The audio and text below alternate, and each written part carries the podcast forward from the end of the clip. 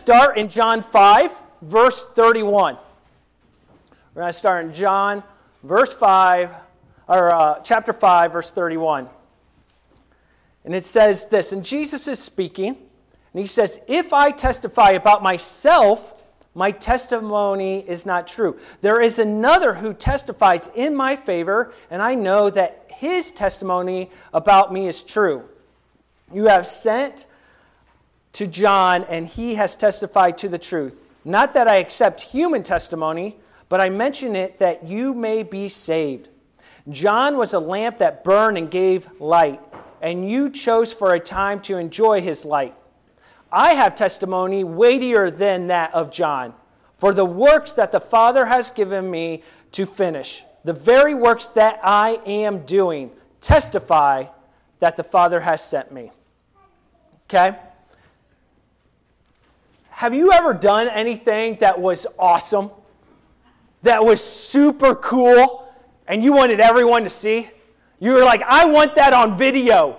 Or I want all my friends there. That was super awesome. Like, I want every time my friends are around to talk about that. Or have you ever had a moment where you didn't want anyone there? Where you've done something where you were, wish you were all by yourself? Camp Mac. Okay? It's now called Camp Blast. I don't know who's in charge of it. It's a horrible name. Uh, uh, if you didn't know, it's Brian Moore, one of my friends. He's in charge of it. He, he goes here. Love you, Brian. But he did Camp Mac, and I have been part of this camp for a long time. My father was the uh, speaker, and he was also uh, the, uh, the music leader. So he was part of this camp. So uh, it's a younger age, but I got the privilege of going before you know I was allowed to go because I would just be with my my dad. Uh, then I was there as a student, and then there's this awkward in between time. We call it teenage years, uh, but this is the awkward uh, in between time right before you can be a counselor before you could be the counselor and actually lead things. And what the, that in between time was after you're a student, in between that, it was the gopher. You basically did all the work that no one else wanted to do. And that was my job. So I got the privilege of, of doing that, but it gave me some more free time, a little bit to hang out with my dad when he would lead music. And we came up with this, it was silly, but like a funny idea. Uh, we thought, hey, when the kids come in, we are going to have a, a, guitar solo playing on in the music in the background going on and i would be up on stage acting like i'm playing because I'd be young and I knew a little bit about guitar. I knew a little bit. And I knew the riffs. It was like some song, and I was just going. And so, so we started out. So I'm sitting there playing. The lights are on me. I'm playing, like acting like I'm, I'm going. And of course, these are young kids. They're going in, they're looking, and they're like, one, why are you playing? Or two, they're like, oh, whatever. And they're paying. But then, I don't know if you noticed this about me, I started getting into it. I started getting a little excited. I started playing a little bit. I started going a little bit. And then, you know, all of a sudden, I don't know, I was probably 14 at the time. I thought maybe I could play like Jimi Hendrix. You know, like playing behind my back, playing like this, and I started going a little bit. I really started getting into it. And all of a sudden, I'm starting to go down like this, and then I whip it up really high and hit myself in the face. hit myself so hard in the face, my tooth was loose. And I'm like this. And now the kids are dying laughing. They're having a blast. I am not. I don't want to be there at all. I then walk out, and you know when you're like walking out and no one's around you, but you still feel like everyone is watching you and like you're more important than you really are, but you're still like, you're just feeling that weight. And I go in there. You know what's funny is I still think about that sometimes. And I think about it and being like, oh, I am so glad that those kids, they don't remember anymore. They don't think about it. You know, there's not really that many witnesses, but there are some witnesses. Because my father still remembers. His buddy Richard, who was there helping him do sound, remembers. And they like to remind me of it every once in a while. There are times where witnesses bring a, bring authority to what is happening. Like it brings at that moment happen. It's happening. It's, it's what it is. And when you look back at it, that's something that happened in my life. And I'm so thankful that my tooth is still in my head today. But I do remember that as a trying moment in my life.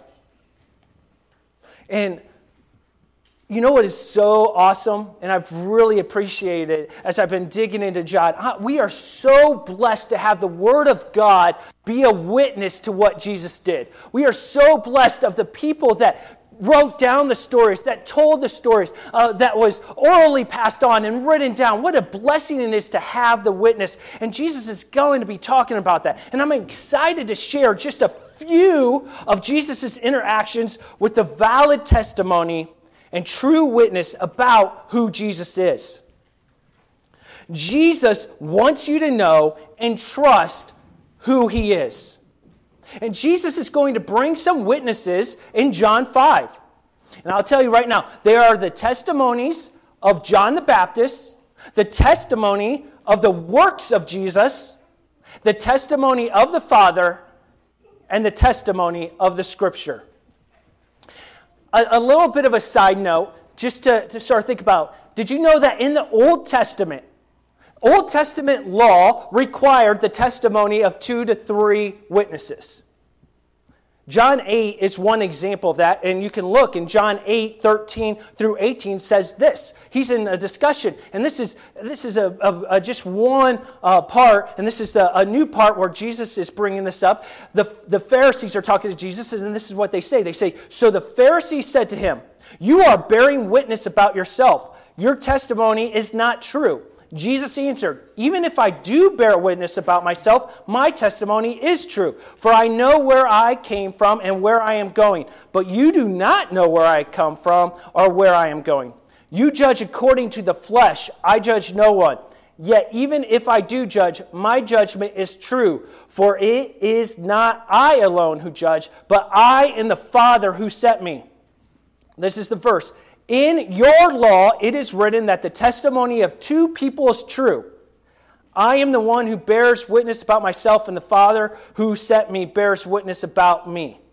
So Jesus is, is obeying the old law about, hey, the witnesses of who he is. Okay, he's going to bring more than two. He's going to bring more than that. But just so you know, he is continuing. And this is what is so beautiful. This is him fulfilling the Old Testament, the Torah. This is him fulfilling it. Let's start like what we just read earlier, John 5 31. It says, If I testify about myself, my testimony is not true. There is another who testifies in my favor, and I know that his testimony about me is true. This is amazing about what Jesus and God is doing. Jesus is already laying down the framework that he and God are one. That this is not just him out there, this is him and God. That the Father's testimony is true. And it's not just that he's going to claim it, he'll prove it. Because, you know, he could say something. Have you ever had anyone in your life that is that you just cannot trust their word? Okay, mine was a guy in college. His name was Brian. Not Brian Moore. I'm not picking on him today. It was another guy, another Brian. This guy said that he was being recruited by Bobby Bowden, you don't know who that is, but to play receiver at Florida State University. Okay, one of my, it's my favorite. I can tell you this he wasn't recruited to play intramural football at Huntington University. There was no way he was being recruited by a Division One scholarship. All of a sudden, you can't trust his word. You know, there's, there's, there's this. And we can trust God's word, but Jesus is bringing even more evidence of it's just not me. It's saying it's me, my Father, and all what we're talking about today. And the first witness that we're going to be talking about today is John the Baptist. His first witness is John the Baptist, and he says this in verse 33 You have sent to John, and he has testified to the truth. Not that I accept human testimony, but I mention it that you may be saved. John was a lamp that burned and gave light, and you chose for a time to enjoy his light. John the Baptist is a, a shining light. It's used in that. He says, John was a lamp that burned. So let's take a look at what, uh, what a lamp is. I like how uh, Barclay, he, he uh, demonstrates this a little bit. He says this. He said that John was the lamp which burns and shine, that was the perfect tribute to him, John the Baptist. A light bear, uh, bears a borrowed light. It does not light itself, it is lit. Okay, a lamp, you know, he's a lamp, but he's not the one that's lit. Okay, he's a lamp and he, he does that. And, and Barclay continues John had warmth, for his message was not cold and that of, of coldness, but one of burning of a kinder, loving heart. John had light. And the function of light is to guide. And John pointed men on the way to repentance to God. And in nature of things, a lamp burns itself out. It's giving light, it consumes itself. John was to decrease while Jesus increased. The true witness burns himself, burns himself out for God. I love that. As, as he's a light, it's a shining light. He is shining to burn himself out for God. He's not the light, but he is like a lamp showing the way. Now, you have to remember the reason why that's important that he's a, a, lamp is there are people in that time and area looking for the Messiah. Like they want the Messiah, they, they're looking for. There are still Jews to this day that are looking for the Messiah, they are looking out for him. And for a time, the religious leaders trusted John the Baptist. John was a shining light leading a different life than the entire world. He was baptizing, he was preparing a way for Jesus. And Jesus is asking these religious leaders to continue to trust John's testimony. Remember, his life, his example, and his witness to God himself talking to Jesus at Jesus' baptism, where they all heard the word said. In Matthew 3 17, it says this This is my son, whom I love. With him I am well pleased. This all comes to mind when John the Baptist is being used as a testimony for the validation of who Jesus says he is. The Pharisees and other religious leaders had dissected and looked at John the Baptist's ministry. They're looking for the Messiah. And John the Baptist had said it is not him, but that Jesus was sent as Lord, that Jesus was the Lamb of God, that Jesus was the Son of God. John the Baptist knew his role and he didn't miss Jesus when he came. It was not about John the Baptist ministry, it was all about Jesus. But John the Baptist could testify to the truth of Jesus. We too can know and trust who Jesus is. Have you ever used a witness, like maybe it's at work, and you love when someone backs you up? Maybe you're, you're in a meeting and uh, something bad happens, and all of a sudden there's someone that says, No, he did it the right way. What a relief. There's something there, there that there's, there's a shining light to the truth. There's a shining light to, the, to what is really happening. And we need, need that. And Jesus is using that as the first being that yeah, John the Baptist, the one you guys trusted, looked at, dissected, he is a light. And we'll get into a little bit next week about how he connects with Elijah. But that leads to our witness number two Jesus' works. Says this in 536. It says, I have testimony, testimony weightier than that of John for the works that the Father has given me to finish, the very works that I am doing, testify that the Father has sent me. The works that Jesus did. All over Scripture, and especially in the book of John, there is a distinguishing look at power, grace, mercy, and love of Jesus' life. Jesus brings this light into a dark world. Jesus has power over these dark powers. That's why the demons know who Jesus is. Jesus is saying to look at his works, to look at his fruit, to see what he produced and is producing. from Moses to Elijah to Peter to Paul and others, they did, did miracles themselves and other amazing actions, but none of them ever proclaimed to be the Messiah. Also, Jesus was put at the highest level. He fed the 5,000. He walked on water. He healed the sick. He cast out demons. He raised the dead. He turned water into wine. He healed the blind man. He made the man being able to walk again. And he healed leprosy, and so on, and so on, and so on. And I just want to realize, too, that there is a spiritual warfare going on. There are dark powers going on. They, too, can do miraculous things. But with them, they bring destruction, they bring death, they bring pain. They do not bring life and they do not bring light. And there is a difference. And you can see it in the world today. John 3:17 says this, "For God did not send his son into the world to condemn the world, but to save the world through him." God's heart is not that of death and destruction, but of mercy and grace to those in need. And we are all in need of a Savior. I'm going to jump to Luke 8. If you want to go there, I'll write it down. Luke 8 43. One of the works that we're going to be talking about is the woman that had been suffering a bleeding. It says this in verse uh, 43 A woman suffering from bleeding for 12 years, who had spent all she had on doctors and yet could not be healed by any, approached from behind and touched the end of the robe. Instantly, her bleeding stopped. Who touched me? Jesus asked. When they all denied it, Peter said, Master, the crowds are hemming you in and pressing against you. Someone did touch me said Jesus, I know the power has gone out from me.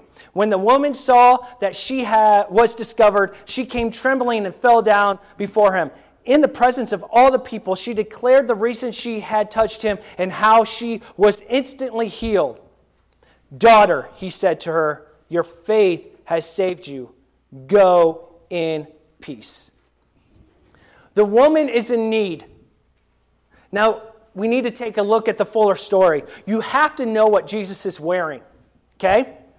They would be garments from uh, the, like if you wanted to write this, Numbers 15 and, and like Deuteronomy 22 12. It, it says this it says, the, to make tassels on the four corners of the outer garments to wear. These tassels were to be reminders to the people and to the man that was wearing it themselves to obey the commandments of God. Jesus would have warned this. But there's even more in the Old Testament. Malachi 4 2 says this But for you who fear my name, the Sun of Righteousness will rise with healing in its wings, and you will go out and playfully jump like calves from the stalls. Okay, you're like, John, you are all over the place. Your wings, you got tassels. Okay, there's a connection. The Hebrew word for wings is kenepa, which is used throughout the Old Testament. In, in ways, it means the corner are the hems of the garment. An example would be that remember when uh, uh, Samuel is saying to, uh, to Saul uh, uh, that God is basically done with him, that you uh, did not obey his words, and he walks away. And what Saul do? Saul grabs the kenepa at the end and he pulls it. And I love how Robby Gallaty uh, states this. He says, in the uh, a messianic context, it suggests that the Messiah will appear and he will have healing in his wings, the kenepa, in the corners of his garment. In other words, his arrival will be associated with healing and restoring of the people. And this is what the crowds were seeing in his ministry, the ministry of Jesus Christ. But his healing was more than physical, of course. The Son of Righteousness, God Himself, will possess healing in His tassels. Not merely physical healing, but spiritual restoration from sin. The woman was reaching for the kenepa, the wings. It is more than just that of healing, it was a visual sign that she believed that Jesus was the Messiah. That she believed that she actually trusted what Malachi 4 2 said that she, the Messiah will bring healing within the wings. These are the good works. These are just some of the good works that that Jesus had shown and done. And this is what is great is she was physically healed, but she also identified who Jesus was. She identified who he was and where he stood. And that goes to who Jesus is. John even says that there are so many more stories that he could say, but he doesn't because he doesn't have enough room in his book. He says in John 20, 30 through 31, he says this Jesus performed many other signs, our works, in the presence of his disciples, which are not recorded in this book. But these are written that you may believe that Jesus is the Messiah, the Son of God, and that by believing you may have life in his name. Wiersbe adds on to that by saying, John selected seven of these signs, these works, to include in his gospel as proof that Jesus is the Son of God. He continues The fact that Jesus made this claim that he was the Messiah, backed it up by his mighty works and perfect life, is evidence that his claim is true. Throughout all of Jesus' works, he made it clear that Jesus' works were the works of the Father. Jesus' works are for us to know and trust Jesus. Now, next week we're going to go into the next two witnesses, but we're going to take just a couple of minutes and take a look at some of the names of, of what Jesus and the Son of Man uh, is. All the names that are used in the Old Testament and also the New Testament. Jesus is called the Son of Man.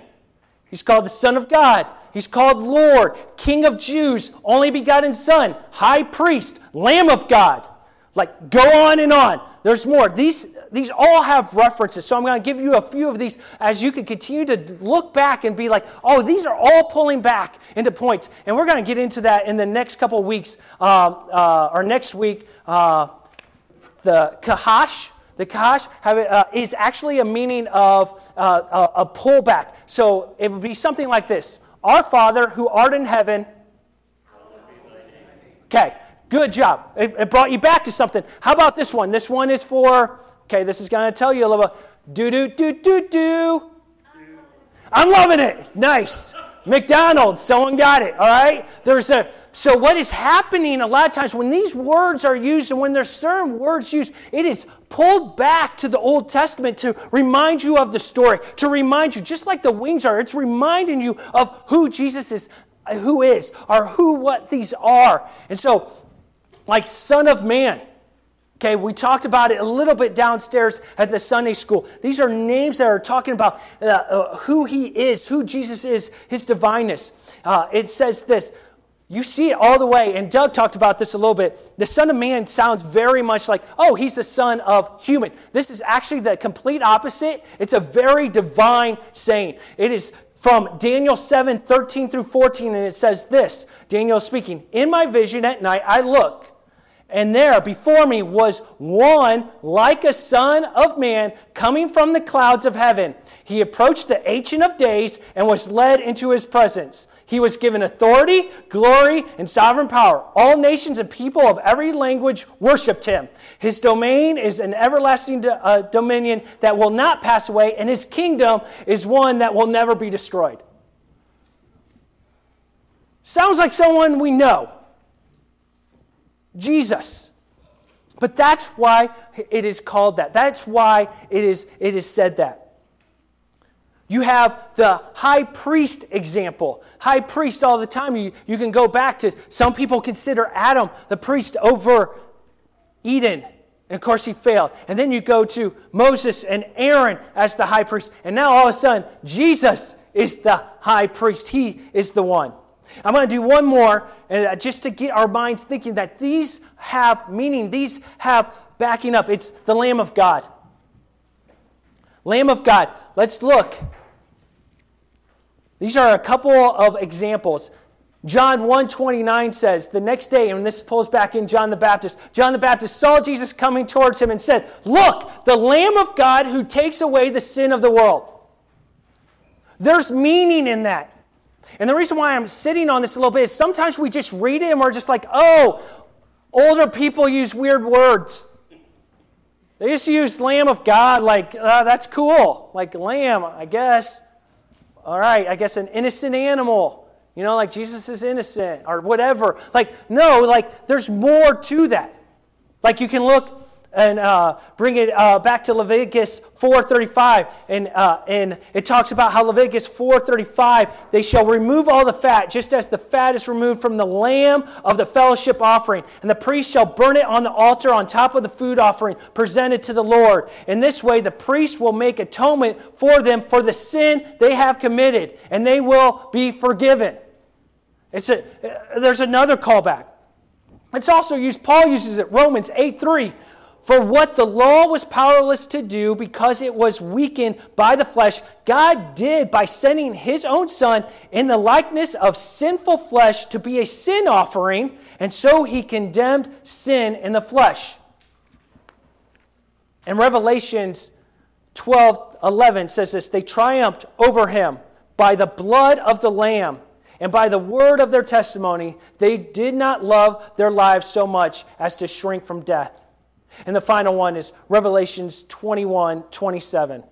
Nothing impure will ever enter it, nor will anyone who does what is shameful or deceitful, but only those whose names are written in the Lamb's book of life. Those are powerful words. Those are po- powerful analogies. These are powerful things to continue to remember. I want us to, as we go through these next two weeks, I want us to really trust and know who Jesus is. Not in wishful thinking, like, oh, I hope I get to heaven, or oh, this. No, we have a Savior that has testimony. We have a Savior that is who He is, and we can rest solid on that foundation when the rest of the world is gone crazy. When the rest of the world doesn't make sense, when the rest of the world is out there and you don't know what's going on, we have the testimony and truth of who Jesus is and who he will be for eternity. And we need to rest in that. We need to we need to know that better. I don't want us just reading by words being like, "Oh yeah, that makes sense." No, we need to know what those words mean because every time the lamb of God, no, I see I see a savior that died on the cross. It's now changed to just, "Oh, he's just a lamb." No, he sacrificed for me. That's what he is. Son of man. He will come back on a cloud of glory and he will stay up there and he will reign over forever. Him and God are one. When you start lo- looking at it in that context, it starts changing the way you see the Bible and the way that they're writing it. And it's all connected and it is beautiful. From Daniel 7 all the way to John 5, it is too beautifully put together for us humans to make it work. It is God alone Jesus alone. And what a beautiful thing to sit on. And I want us to trust in that and to step in that. And so when you read the word, don't be afraid of it. Highlight it and go look it up. Highlight it, bring it to me. Highlight it and, and dig into it. What a beautiful thing to be doing, to look back and see what God is doing. I promised you I would tell you the last two just because some of you are note takers and you just want to write it out. But we will be going over this next week, like a little tease. Witness number three is the Heavenly Father, and witness number four is the Scripture. And I'm excited to dive into how the Holy Father verifies who Jesus is. And also, the Scripture marks it down forever. I want to have Belinda come up and she's going to lead us in worship. But as she comes up, I would just like you to join us in prayer. And just to be able to Close your, uh, you know, when you close your eyes or when you just process, may, may you be able to think of Jesus as who he truly is. And not just, uh, just like, oh, yeah, I just somewhat believe. No, the testimony of others, the witness of others, of who Jesus is in my life and for others. Because if we really believe it, then we'll really uh, live it out. Because we're going to talk next week when you, people see Jesus, do they see you live in it? How do they see you? Let us pray. Dear Father, thank you so much for today. Thank you so much for who you are. Thank you for being the Son of God, the Lamb of God, the Son of Man. Thank you for, uh, for being all that. And thank you for John the Baptist being the beginning lamp. And thank you for his works, Jesus' works, to be able to be demonstrated for us. And as we continue to dive in, may we always trust in you and who you are. Thank you so much. We love and praise you. In Jesus' name, amen.